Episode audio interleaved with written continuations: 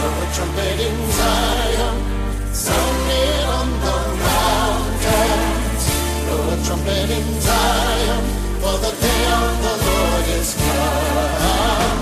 Blow a trumpet in Zion, sound it on the mountains. Hey everybody, this is Brother Frank. Welcome to another episode of The Remnant Call, and I'm glad you're here tonight. Um, I got Brother Benjamin coming on here with us this evening, and I'm thankful because we're living in a time where we need to remember again why it is and who it is we serve. This is an important hour. These are important times, and we need a laser sharp focus right now. The road to hell is called Broadway. And it just is so fitting because that's where all the shows of the world are played on Broadway. It's a way that you can walk wherever you want. And brother, that'll lead right to the kingdom. But the Lord says that the path is straight and it's narrow. And unfortunately, there's few there be who find it. I remember one time a pastor said to me, he said, it's not the things in the Bible I don't understand that scare me. It's the things that I do. And the Lord is calling us to a seriousness in this hour. And there's going to be some hard words we need to hear from the Lord ourselves. But you got to remember, it's because God loves us that he gives us these hard words and he chastens us. If he didn't care about us, he'd never do that. But just as you discipline your children when they need it, sometimes the Lord, he needs to discipline us too. But his discipline's different than parents. We a lot of times discipline our children because they embarrass us. But he disciplines because he loves us and he cares for us, and his motives are pure. And with that, I'm going to bring on tonight our guest, Brother Benjamin. Benjamin, are you here with me? Hey, good evening, Frank. Hey, brother. Glad to have you here. You know what? I'm just going to start with a word of prayer, and um, we'll get into this tonight, brother. And uh, let's just, let's ask the Lord to come into this show and just bless. Father, in Jesus' name, not in any other name under heaven, but the name of Jesus, Lord, we come to you tonight. Father, I know that in the moment, this hour of absolute chaos, of uh, distraction, destruction, of confusion, Lord, which you say adamantly that you are not the author of. We need clear guidance. The kind of discernment that your servant Elisha was used to having. The kind of understanding that the prophets of old got, the kind of faith that the apostles had, that Jude reminds us of in his book, that we are to contend for that faith that was once delivered to the saints. So, Lord, I'm asking tonight that you would come in such a powerful way that people who listen to this program will know that you are in control. And, Lord, I thank you for the power that you have given and the peace that you have given. And, Lord, I ask that you would help us to now receive that peace. And, Lord, I pray in the name of Jesus that you would protect this program with your mighty warring angels. We come against the powers of Satan and say, the Lord rebuke you, Satan. This is not your show. You don't have any, you've never had it. You never will. You now have no place in it. So get out and leave in Jesus' name. The Lord rebuke you. Lord, thank you for this casting out Satan to have no place in our airwaves, even though I know he desires to destroy this program. Lord, we believe that you will carry us through in strength. This is my prayer in Jesus' name. Amen. Brother, thank you so much for being here. Uh, men ought always to pray, and I'm going to pray as well. And, Amen. And I would encourage our, our listeners to come into agreement with us as well. If your spirit bears witness with our spirit. And And if you're in the same place that we're in, for, for me at the moment, it's been a long, grueling week, mm. working three jobs. It's, it's the height of the busiest time of year. I'm being, I'm being bombarded with things one after another, every angle. everything that the enemy can possibly throw at us is throwing at us. And yet we walk by faith. Amen. We, we, we get knocked down, but we get back up. And uh, we become physically just emptied out, you know, and then we, we add um, times of fasting and you get depleted. Your, your, your whole, your energy just dissipates and you're empty, and you're tired and your body's in pain, your temple is aching. And then you turn to the Word of God. Mm. And, you know, the distractions to keep us from praying. I don't know, you guys have seen those. They're just relentless. And um, you finally, you, you fight your way through the busyness and the distractions and, and the tyranny of the urge and finally get to that place where you quiet yourself in prayer. Come into the presence of the Lord. Mm. And blessed be the name of the Lord, because he always yeah. responds. And the truth be told, he's waiting for you. Amen. He waited for me. He's waiting for us. And, and he understands the chaos, the confusion, the fatigue, and the, and the, the doubts that even come in. You know, am I going to make it? Am I mm. so many people, you know, how would I even be worthy enough to be in the remnant? Well, pray without ceasing that you be counted worthy. That would be one formula, but you know, none of us are worthy. We all face the same accusations of the evil one. We're all attacked by the spirit of Satan standing at our right hand through what calls itself the church. We're all rejected and persecuted by a world that hated him. And if we belong to him, it hates us as well. Mm, truth. Mm. And you know, so much of the church is still enjoying their, their pleasures, the flesh in Babylon. You know, I mean, they've spiritualized everything. They, Frank, as you mentioned in our conversation before we went on the program, you know, they'll write the check for Christian missions and feel like they've, you know, they've done their duty for the kingdom. Mm. And then they still go out and chase, they chase the almighty dollar, you know, their life consumed with the things of the flesh. What are we going to wear? What are we going to eat? What kind of new car can I drive? It's all vanity of vanities.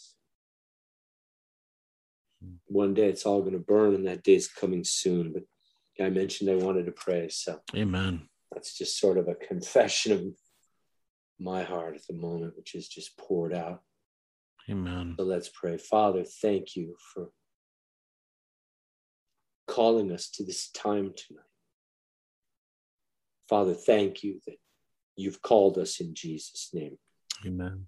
Lord, thank you that not only have you called us, but that we've been chosen in Jesus. Before the foundation of the world was established, before you framed the architecture of the universe, before you called into being the billions and trillions of stars, galaxies without number, chose the ecclesia for yourself. Amen. People who would one day display your glory, people who would one day walk with you, sit with you on your throne. Called us out of this present darkness. You called each of us by name because you know our names. And we belong to you. You are with us in this time, Lord. Even when we can't hear you clearly, even when a confusion and, and chaos seems to be everywhere around us, your still small voice is guiding us yet. Your word speaks to us. Your Holy Spirit directs our paths. And in the day of your power, your people are made willing. Hallelujah. in the day of your power. Hallelujah. That's Psalm one ten, verse three. Thy people shall be willing in the day of thy power. The word is helecha. Father God, I pray that your power would come upon each one of us right now. Lord, I consecrate this time to you. I would normally pray and say, Lord, the people have gathered to hear from you. We've all come to hear from you. Lord, I've come to hear from you tonight. Lord, if, if it, it's your choice, Frank and I could go and, and speak to the people on your behalf. But it's there is no comparison to the Rhema word of God, the living word Amen. Of God that comes forth by your mm. Holy Spirit. Yes. And Lord, you choose to speak. Amen. So, speak. Lord, we've gathered tonight. We ask your Holy Spirit to come. Father, we ask that the Rhema word of God would come forth. Amen. In Jesus' name I pray. We consecrate Amen. This time to you, Lord. We bless you, Lord. We thank you, Lord. Thank you for your mercy. We thank you for your blessings. Thank you that you have awoken us in this time of darkness when so many sleep. Lord, you have touched us and you've opened our eyes. You've given us ears to hear. Lord, speak and quicken us tonight. In Jesus' name I pray. Amen. In the day of God's power, thy people shall be willing in the day of thy power, in the beauty of holiness, from the womb of the morning. Thou hast the dew of thy youth. Praise God. This is Psalm one ten. We're going to we're going to touch on that tonight. But I want to start with that word for power that is in verse three. In the day of thy power. Hallelujah. Your people shall be willing. And the word, the word actually is nedabot, and, and it actually translates um, as a volunteer. Your people will volunteer. They'll be made willing. They will willingly volunteer to offer their lives as a free will offering.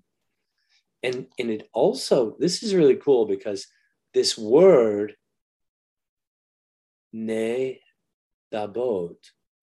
it also translates a plentiful rain, plenty of water coming from heaven, the living water. When the anointing comes to break the yoke, the people will be set free of the tyranny of the evil one.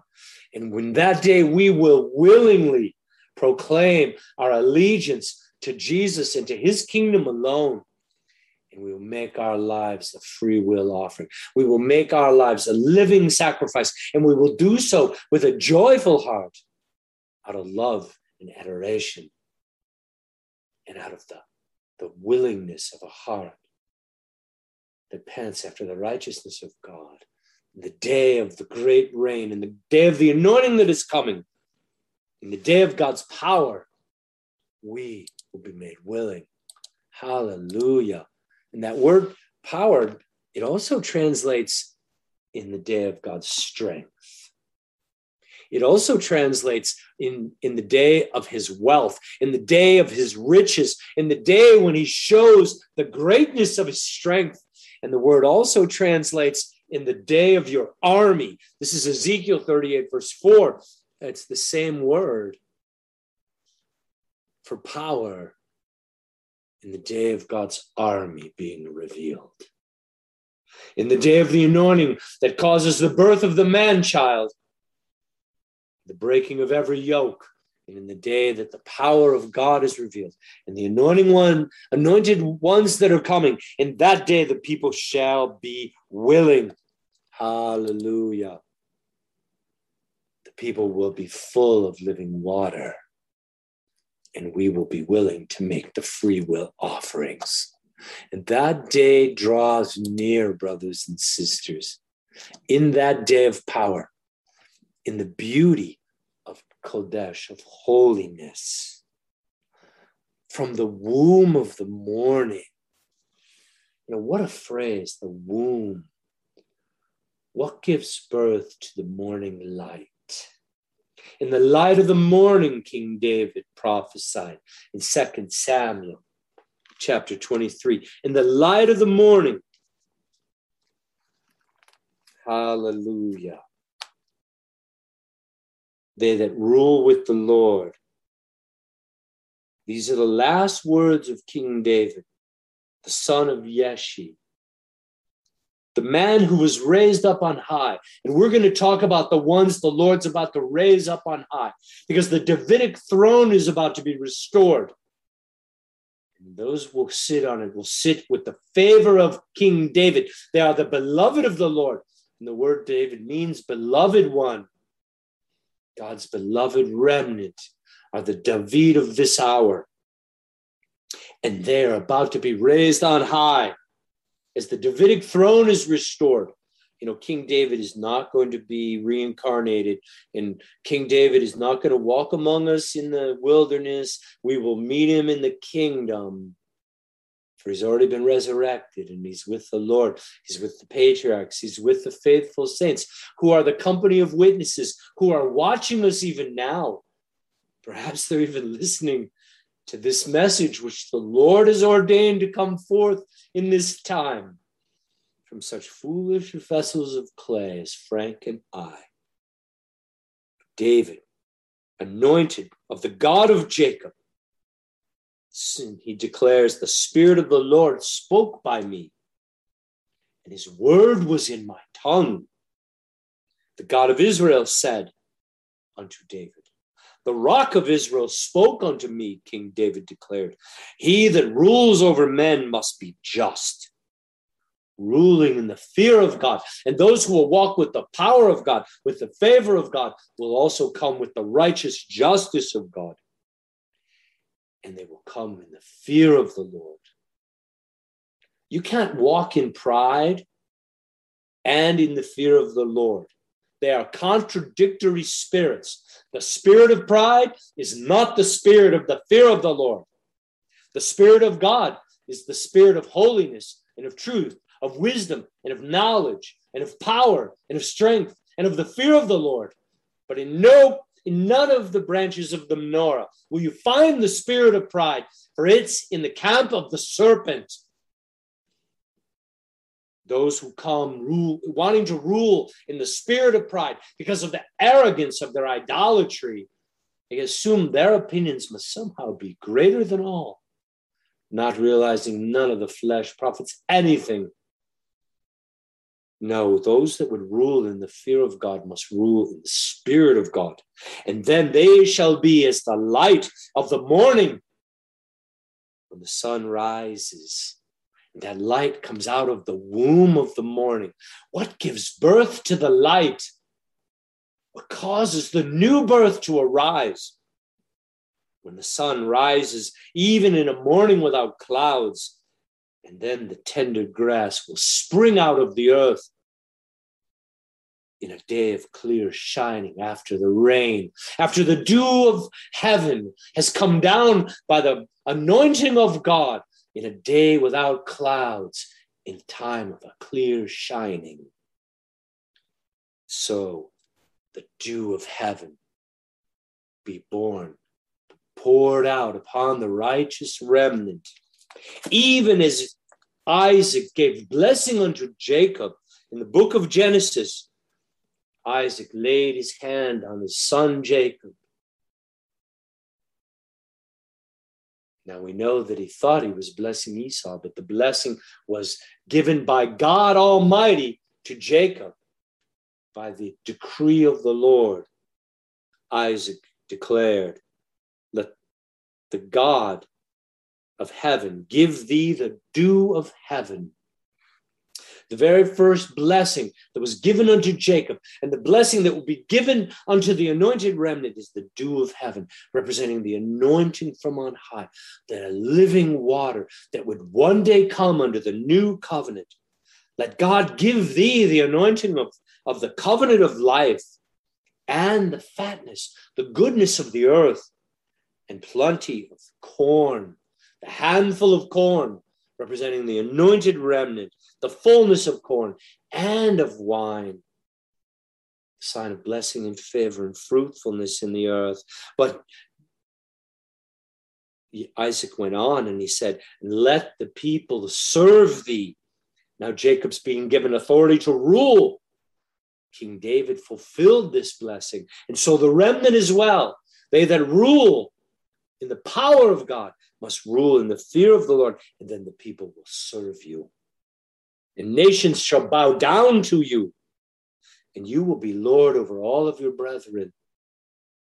The outcast that will one day be counted among the remnant will be lifted up, and God will grant to them the right to sit on the Davidic throne, and they will rule in the fear of the Lord, in justice over all of the house of God. And so they will be Lord over their brethren. And Isaac continued, let thy mother's sons bow down to thee. They shall bow to the ground before the anointed ones. And cursed be everyone that curses thee, and blessed be everyone that blesses thee. So the blessing was bestowed upon Jacob.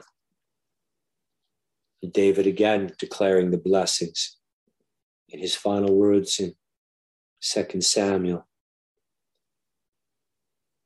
They shall be as the light of the morning when the sun rises, when the sun, who is the descendant of Melchizedek, rises. When the grass, the living grass, the new creation springs out of the earth. And David went on, although my house be not so with God. David had not entered into this promise, but he prophesied it, and he knew it had been determined for a time yet appointed. An anointed remnant would inherit all things. First, they would be purged with fire unthinkable, that they could be emptied out utterly, so that the mind of the flesh could be the first thing sacrificed. For the mind of the flesh would only corrupt the move of God reserved for this hour. So the remnant must be poured out totally before they can be redeemed with an anointing without measure. And David declares, this, my house is not so with God. I haven't inherited this fullness, yet he has made with me an everlasting covenant, and it is ordered in all things. God is not the God of chaos, and his covenant is ordered in every detail. And it is sure, if you've been born again, if you've received new life, if you've been sealed by the Holy Spirit, the covenant of salvation is sure. And this is all of our salvation and all of our desire. Our spirit man longs for the redemption of the children of God. Pleasures of Babylon hold no allure to us. Although David declared, although he makes it not to grow. And so for the millennium of the Kingdom of Israel and the millennium of the church age, these promises remained but were yet fulfilled. Now, in this final time, the children of God are going to enter in. The remnant of God will be admitted in to the very holy place. Reading to you from Psalm fifty. The mighty God, even the Lord, has spoken, And he's called the earth from the rising of the sun unto the going down thereof. And he is the mighty God. He is almighty. And he is Lord over all. And he has spoken. He's declared that this would be so. For out of Zion, the perfection of beauty, God has shined. And out of Zion, the perfection of beauty and the children of God, God will shine in the remnant that is about to be redeemed. Our God shall come, and he shall not keep silent. In several places in the prophetic writings, the Lord declared, I have held my peace. I have kept my silence. The wicked have railed. Foolish men have spoken foolishly. And evil has roared in the camp, even of the righteous. The enemy has come into the tabernacle to attempt to destroy even the chosen ones. And through all this time, in many ways, the Lord has been silent. But our God is about to come, and he's not going to remain silent. You're going to hear the cry of a man of war. Fire will devour before him, and it shall be very tempestuous round about him. He shall call to the heavens from above, and to the earth, that he may judge the people. And the Spirit of God declares, gather my saints together, gather my anointed together, gather my sanctified ones together, those who've made a covenant with me by sacrifice, a covenant of blood. They made it. Now, God made a covenant with his elect. He made a covenant cut in blood. The old covenant was cut in the blood of bulls and goats and rams and lambs.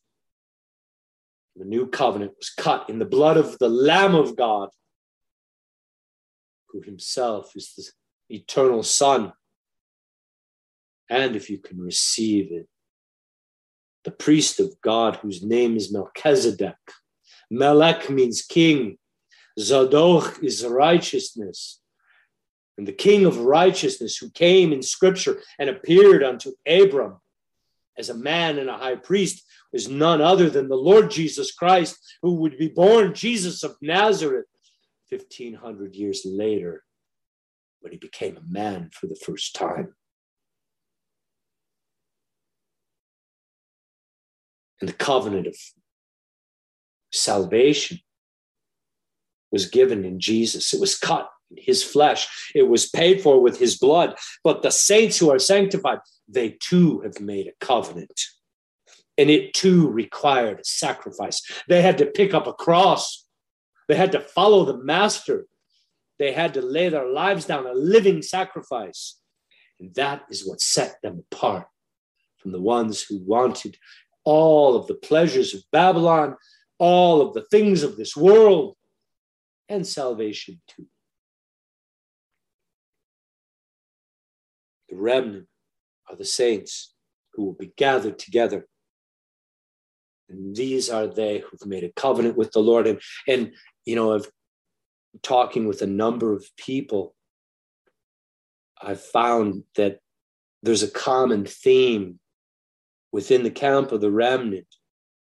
That these are people who at one time or another vowed their entire life to serve the Lord in whatever way he chose, and, and not for a reward, and not for any fame, or for, for any glory, or for anything for themselves.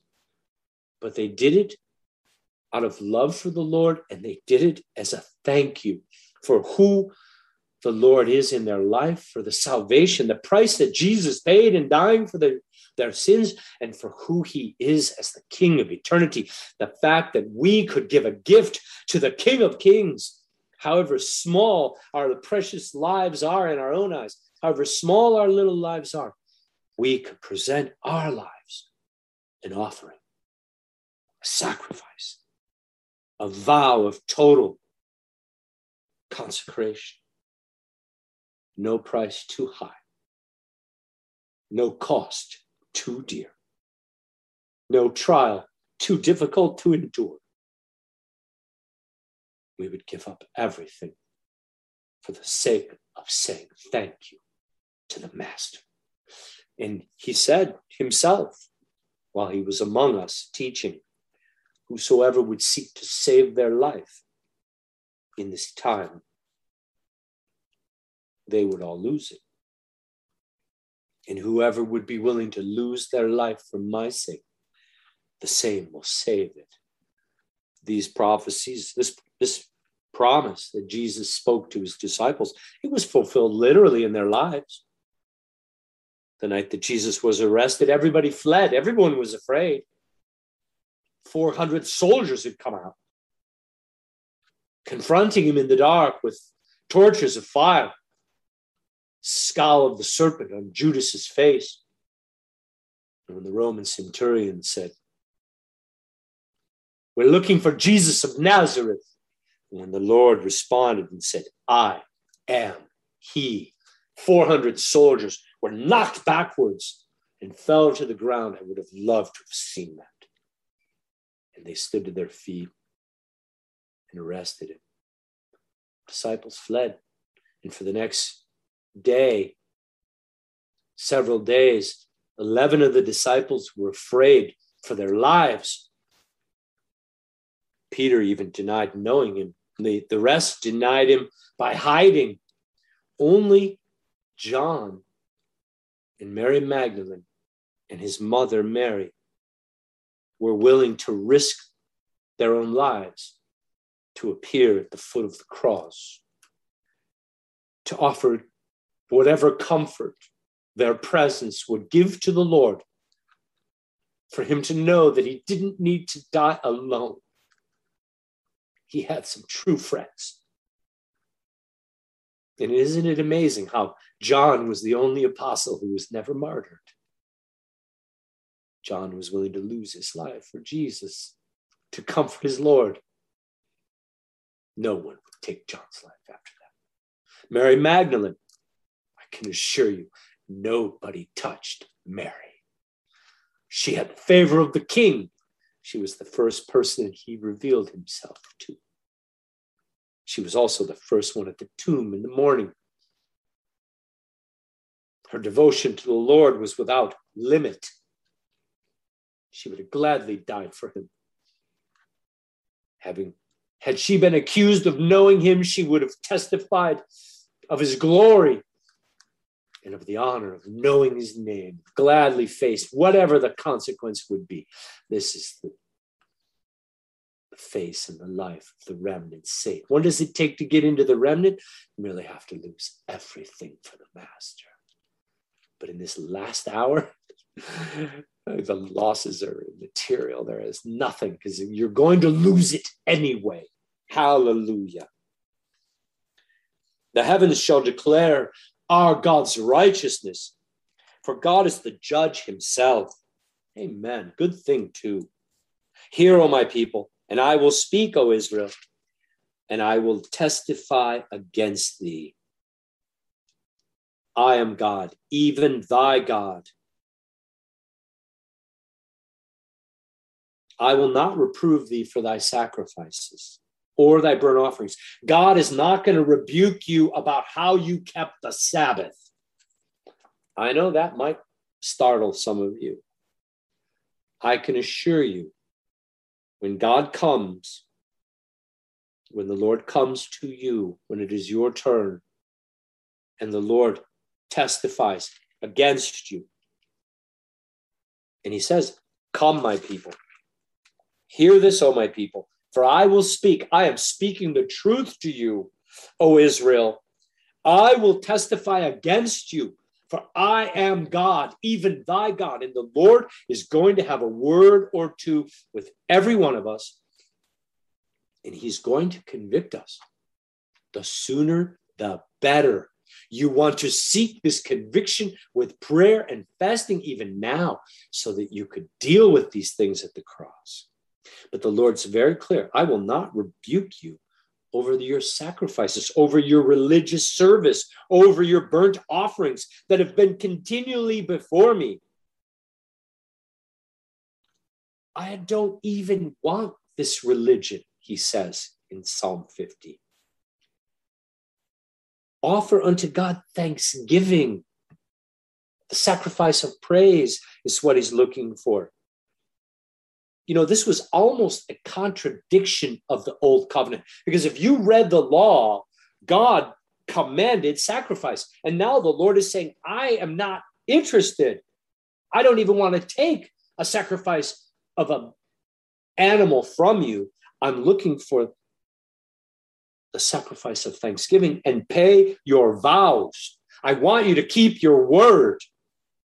And then when you offer the sacrifice of praise, and when you honor the vows that you've taken unto the Lord, then in that day you will call upon me in the time of trouble, and I will deliver you, and then you will glorify me. But unto the wicked, God says, what have you to do to declare my statutes, or that you should take my covenant or my word in your mouth?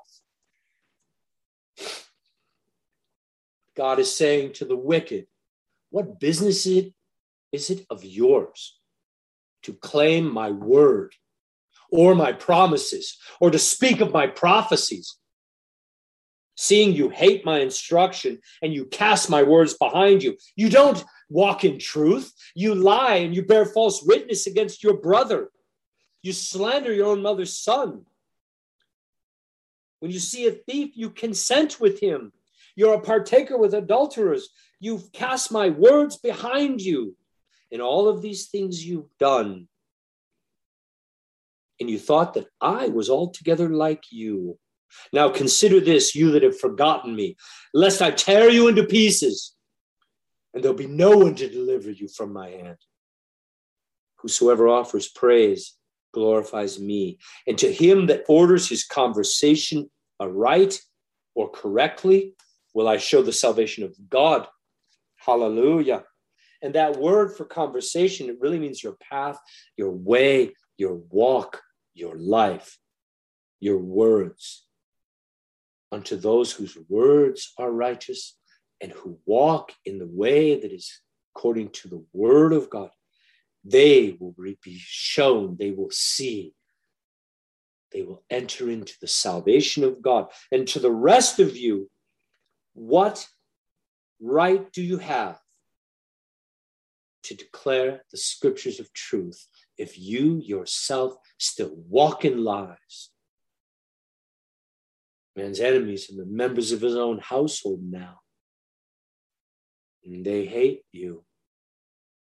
Children of Belial, born under the same roof as the children of light, like Esau and Jacob, like Cain and Abel. This happened, this has happened before. Hallelujah. Psalm one ten. The Lord said unto my Lord, sit thou at my right hand. This is King David talking about the Father granting unto Jesus the dominion. Sit thou at my right hand until I make thy enemies thy footstool. And the Lord shall send the rod of thy strength out of Zion. That word for rod, the word is mateh. And it actually means the tribe. It means the branch. It means a rod or a staff or a scepter of power or a spear. The Lord will send the tribe of his strength, the branch of his strength. The, behold the servant whose name is the branch. Behold the tribes that are about to be anointed. And they're coming forth out of Zion. And they will be given the power. Rule thou in the midst of thy enemies.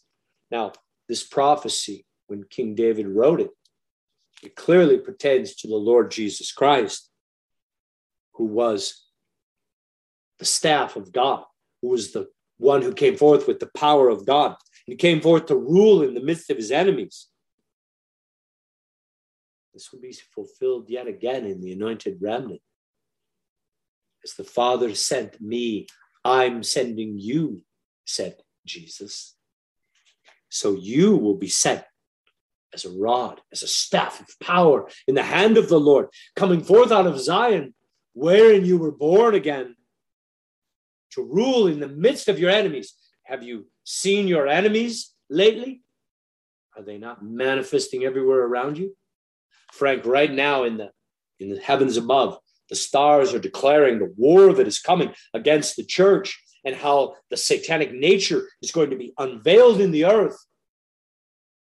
It's being revealed right before our eyes, but how the people of God will triumph and how the Lord is coming to the camp of the righteous to bring the victory that we might rule in the midst of our enemies. And in this time, the people will be freely willing in the day of his power, in the day of the anointing, in the day of the living water, the dew of heaven, which will come forth in the beauty of holiness.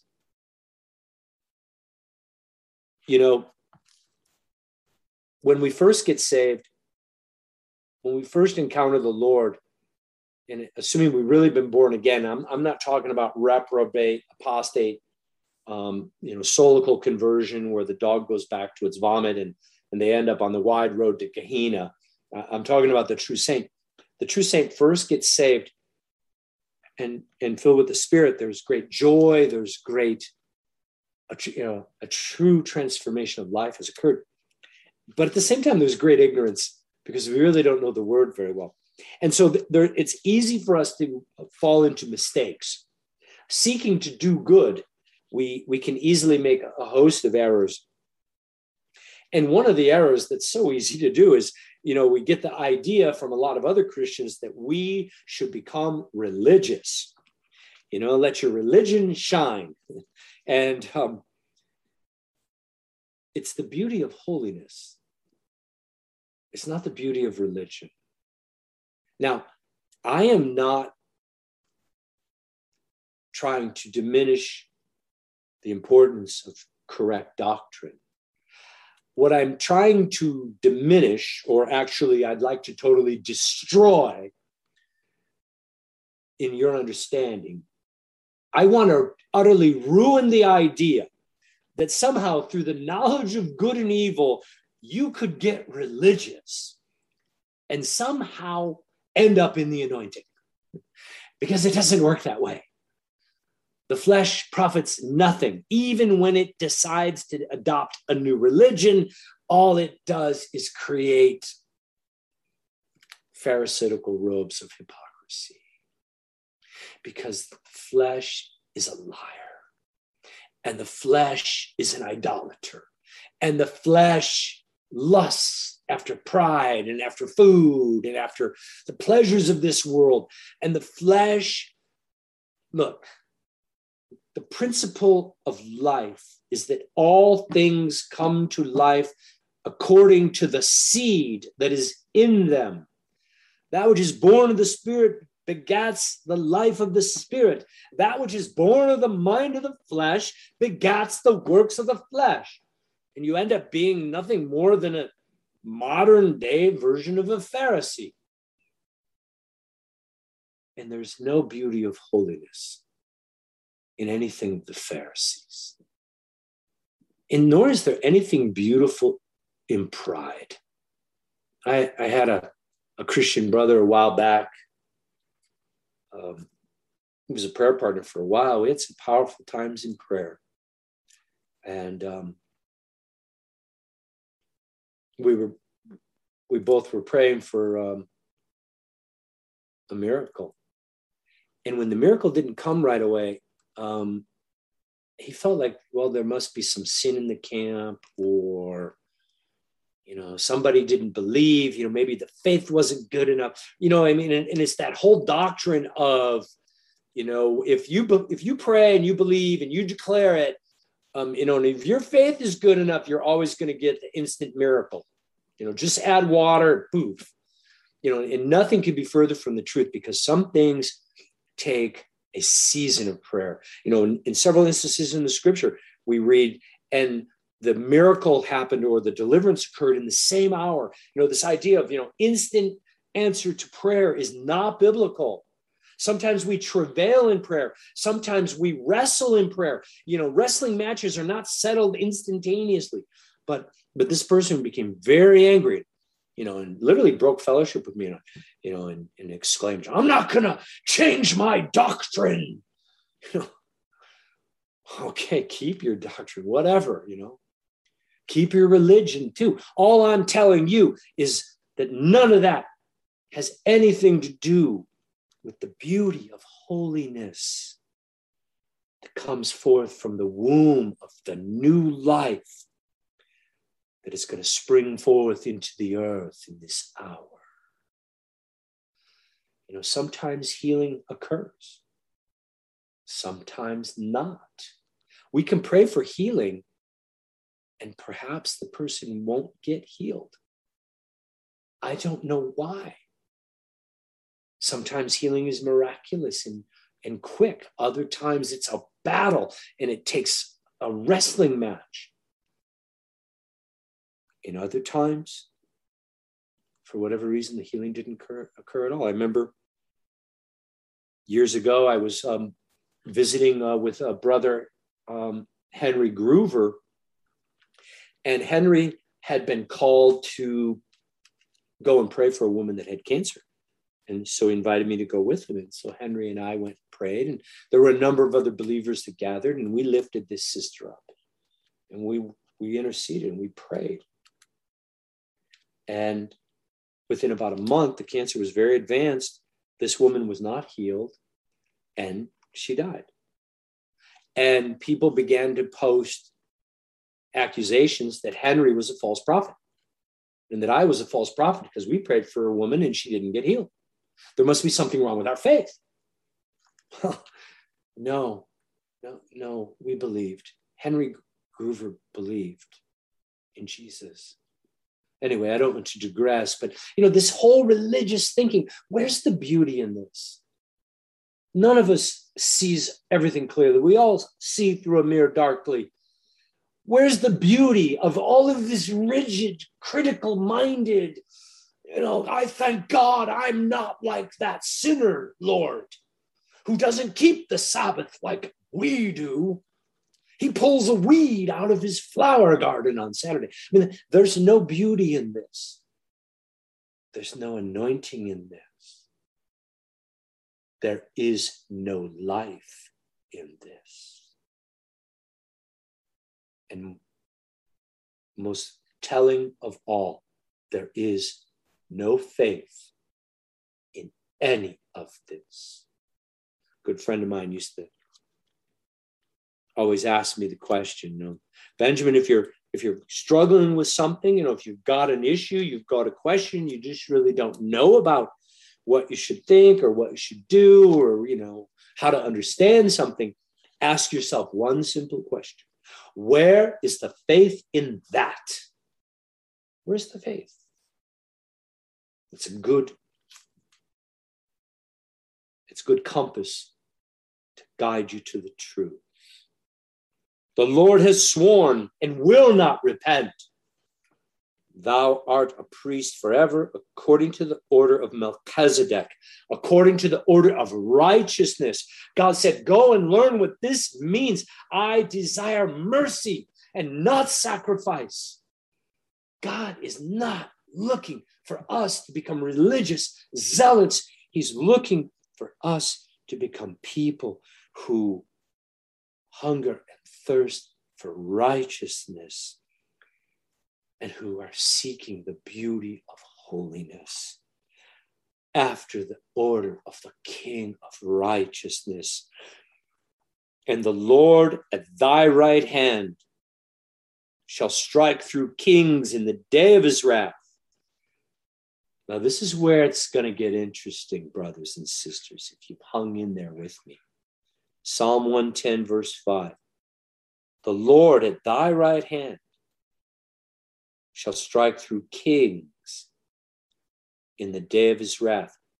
Is this a prophecy King David wrote to Father God with Jesus standing at his right hand, which is the, the classic interpretation of verse one? The Lord said unto my Lord, sit at my right hand. The Father said unto Jesus, yes, indeed, that is a correct interpretation of that verse. Verse five, the Lord at thy right hand will strike through kings. That's Jesus. When the Lord comes in his power as the Lion of the Tribe of Judah in an anointed remnant, when the Lord is revealed in his people, he's going to strike the kings in the day of his wrath. But who is this prophecy being spoken to? Is David talking to the Father in heaven? Is he talking to your Father, or is he talking to you? The Lord shall judge among the heathen. He'll fill the places. He'll fill the palaces. He'll fill the nation with the dead. And he'll wound the heads over many countries. All of these Chaldean Satanists that believe they're going to rule and reign forever, the Lord is coming. He has a word or two for them. He has much to condemn them for.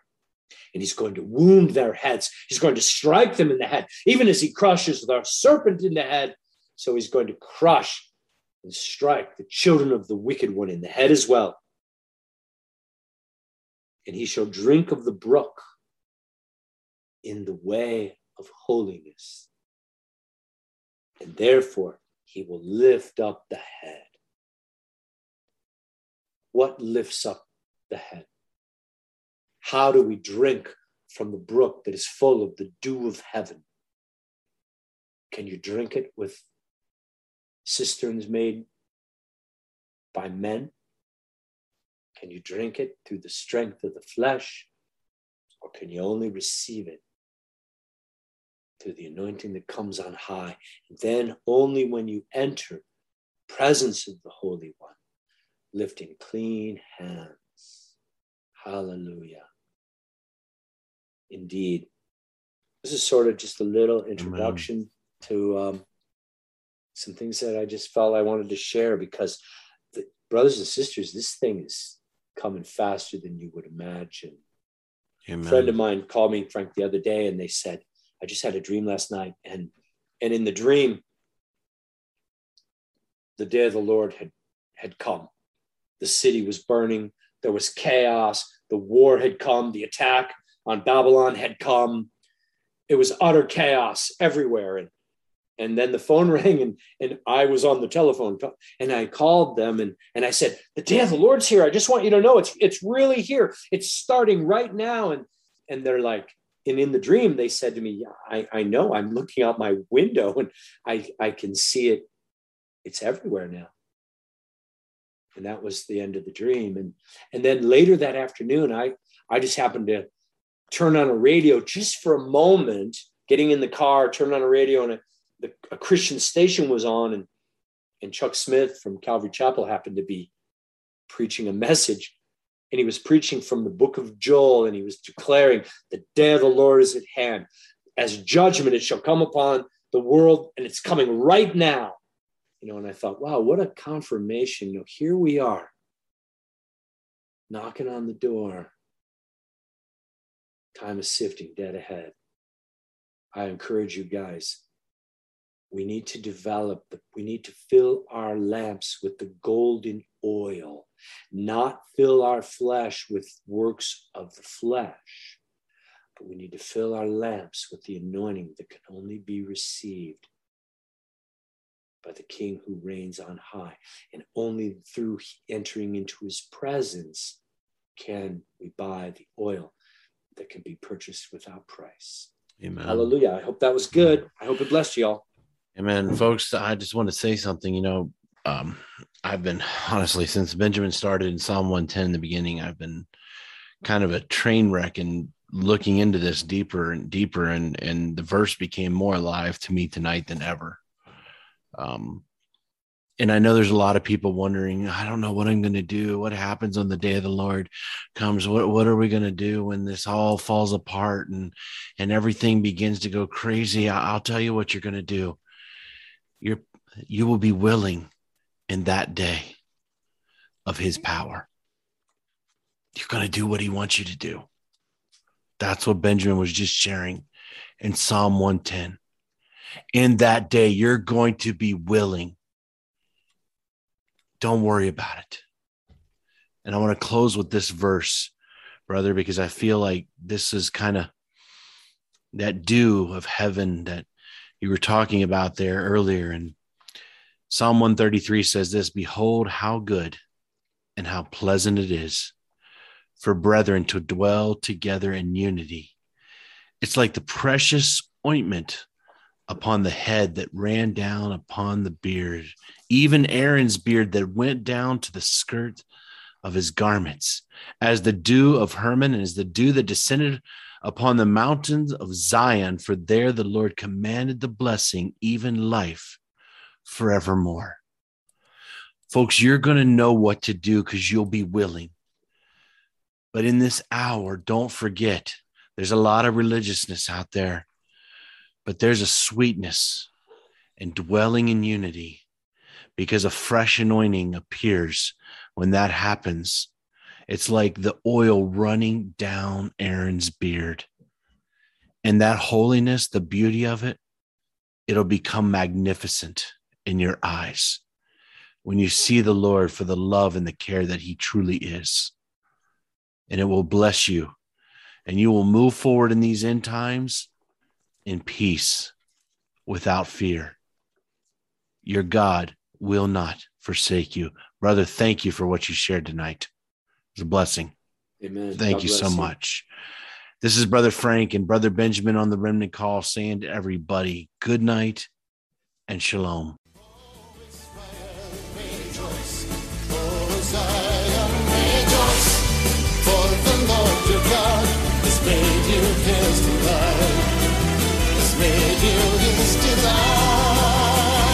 Blow a trumpet in Zion, sound it on the mountains. Blow a trumpet in Zion, for the day of the Lord is come. Blow a trumpet in Zion.